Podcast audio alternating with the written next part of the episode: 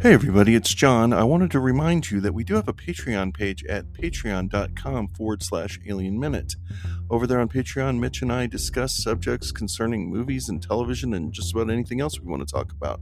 So uh, if you want to come over there, you can subscribe for $2 a month for one episode or $5 a month for every episode at patreon.com forward slash alien minute.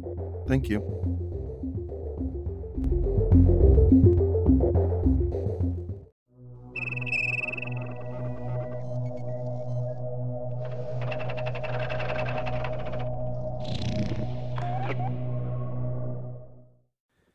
Hello, and welcome to the Alien Minute Podcast, the daily podcast where we carefully dissect the movie Alien one minute at a time. I'm Mitch Bryan. And I'm John Ingle. And this minute begins on a hallway and it ends with an emergency helmet. All right. So, right now we're still roaming through the ship. Uh, the camera is taking us down the hallway, showing us some different. Um, different rooms of the ship. Shows us the room that's going to be, we're going to find out, is the the kitchen or the mess hall. And there on the table is one of the first bits of movement that we see in the movie. Right, right. Um, and we're we'll go in close later, but it's right. But it's one of those dippy birds. Dippy birds. Those little birds that you they're on a hinge and they you push them down and their beak hits the water and somehow as it absorbs the water it creates this perpetual motion back and forth of this right, bird wetting right. its beak again and again and again so yeah, we we talked about this a little bit off mic, uh, and we don't really know what these things are. So my question is, or... does it go? Is it truly perpetual motion? I don't know because does it like wouldn't the water eventually dry up? Or well, they've been in here for they've been in hyperspace forever, right? Well, how long have they been? I mean, this is, brings up a question for for I guess a couple Not minutes from now, but suspended but animation. How, how long have these? I mean, obviously these, you know, the crew who we have not met yet. Um, they must have set these off, right? They must have started these birds in motion. So how long have they been asleep? I have wherever no idea. they are.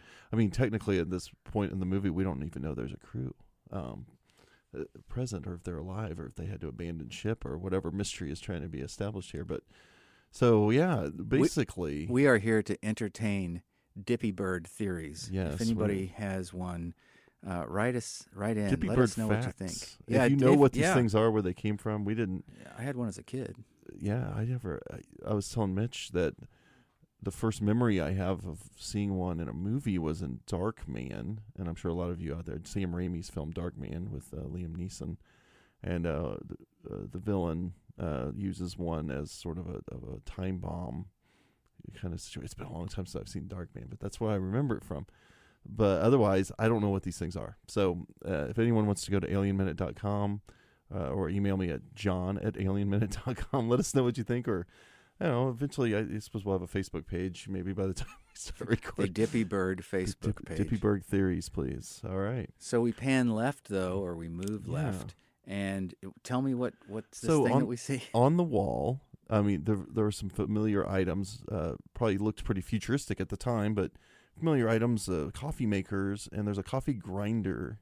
Um, I had to look it up to make sure that's what it was, but uh, on the wall on the left, as you're leaving the mess hall, is a Krups brand coffee grinder, and uh, you may recognize this as Mr. Fusion from Back to the Future. At the end, they use the same coffee component as a prop in the uh, uh, Robert Zemeckis film Back to the Future as Mr. Fusion, that object that uh, Doc Brown uses to fuel the the DeLorean at the end. So it's interesting that they reason. I wondered if if they were mindful of, I, or if it's just a coincidence, or it just, looks speaks futuristic. to the brilliance of German design. Yeah, That's got to be it. Krups was just so far ahead of their time with design that uh, everyone just thought, "Yep, this looks like the future.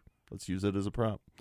So yeah, interesting. Just a little bit of trivia there. So we continue tracking back. The Yeah. camera continuing operating on its own on, on its own will, apparently, right. and um, we get a sense of the corridor that leads us into the bridge. And this is our first view of the bridge. And I mentioned this before, but something Sure. really weird happens, right? Well, yeah, when they come, uh, when the when they come, when the camera comes in to the bridge, uh, you know, it, it tracks across the bridge set and r- papers rustle. And we were talking about this uh, uh, initially as being well, you know, there's w- different changes in air when you open a door. Well, that doesn't happen here. There's no real natural reason for the wind to blow sheets of paper. So, two things: one, I mean, there's, there's no diegetic reason for the paper to rustle. What's going on? And two, they had to have intended for this to happen. I mean, it's uh, it's beautifully heavy in the, timed. Yeah, it's beautifully timed, and it's heavy in the sound mix too. So they really want you to notice these papers rustling, even though probably you watch the film. Uh, if you don't watch the film one minute at a time, you probably never think of it again. But the mystery does. It begs the question: Okay, so are we in somebody's point of view? Right. Because we don't know yet. Right.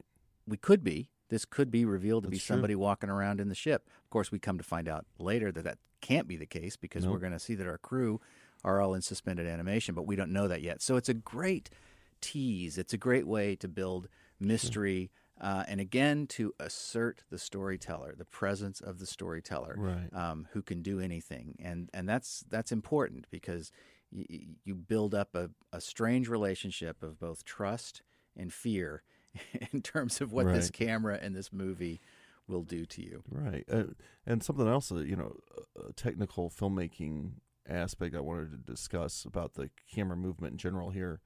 Um, uh, what it's showing us, it's showing us different compartments. It shows the hallways, the different compartments of the ship, and uh, establishing the geography of the setting we're going to be in for most of the film.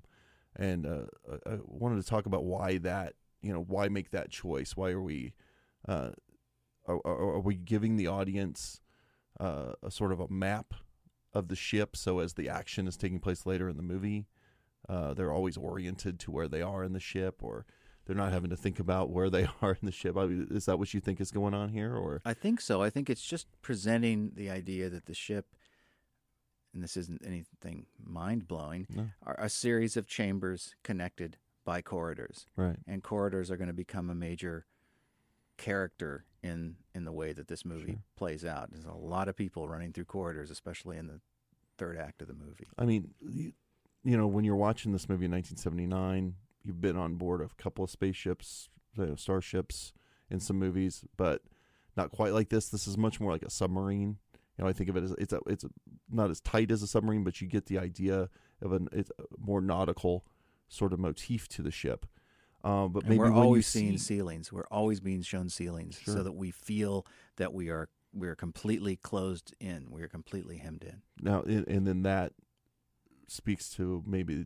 the lenses they're using you think or something like i suppose you can make different choices with the camera that wouldn't have tightened down the ceilings right or is it right. just a shot well, I think when you I think you know placing the camera lower Right. where it is, uh, certainly wider lenses when when you need them to give Sure. you a, this deeper sense of geography. But yeah, I think it's I think the idea is to make sure we understand that there's a roof on this thing, right and we're not in a we're not in a uh, corny old movie set where you never see the ceiling because the lights are hanging up there. I mean, it's everything is practical. The lighting is practical. right Um, the design is practical, and all of that goes to building this um, illusion, you know, of uh, because at the, at the end of the day, and as we find out when we get deeper into the movie, it's a haunted house movie. It's a spooky old ship, and it's a spooky old ship that even has clanking chains hanging around at one point or another. So, so before we get there, we're going to establish that we are in a, a functioning vessel. right do you remember uh, when you first saw this having a thought uh, when they cut from the outside you saw you remember talking about how you felt when you saw the outside of the ship do you remember thinking when they cut to the inside oh this is something this isn't what i expected to see or was it just kind of a natural cut and because i can't think of any other spaceship in a film earlier that would have evoked the same kind of imagery Yeah, certainly nothing nothing Right. that I can think of really looked like that. You know, Yeah. there was the the the ship from um, uh, what was the movie uh, with Bruce Dern and the and the robots. Um, Um, uh, the the Trumbull. so- I know. it's Douglas not Trumbull. Silent. Was it Silent Running? it's silent running. That is it. I thought for a minute that was a submarine. I was movie. definitely going to talk about silent running. I knew and that it's set this on was going to come they, up. They shot it on an aircraft carrier. Well, I was. I, I remember thinking about silent running when I was thinking about the design, ship design, in the Star Cruiser. The more like the ship, the Star Cruiser, as opposed to the. Even though in silent running it's a uh, a practical ship, it's meant for a very specific purpose. It's not a cruise ship, right. but boy, it's clean and it's like sleek and Yeah. Has those big domes off it. Silent Running is a whole other movie to talk about, but uh, Stay But- tuned for Silent Running minute by minute. you you kind of have to talk about Silent Running because at the time, other than Star Wars, was that not the most recent example of uh, of a spaceship? You know, a Probably. crew on a ship. I mean, we didn't even get that in Star Wars, really. I mean, you see ships, but you don't get the the small crew on the ship like you did in 2001 and uh, and Silent Running. So it was definitely in people's minds, at least sci-fi fans, the few people that I don't think Silent Running had a huge audience, but I Uh, saw it. I saw it. yeah, in the you theater. saw it because you were reading, uh, were reading Starlog magazine and stuff. But uh, yeah, no, I just remember they called the they had the little robots that they called drones, Yeah, and I remember thinking when I when I saw the droids in Star Wars, it's like, oh, Right. that's kind of R two D two, and it's kind of a DR vowel name. right. Yeah. Well, all right. Well, I think that does it for us. I think that does it for this minute. So, uh, all right. Well, that's it for minute number four. Um, if you want to check out our website, it's alienminute.com. You can email me at john at alienminute.com. Uh, we're looking for Dippy Bird theories. Let's not forget about that. and drop into those. iTunes and, and leave us a review if you'd like. Yeah, that'd be great. All right. Well, thank you very much.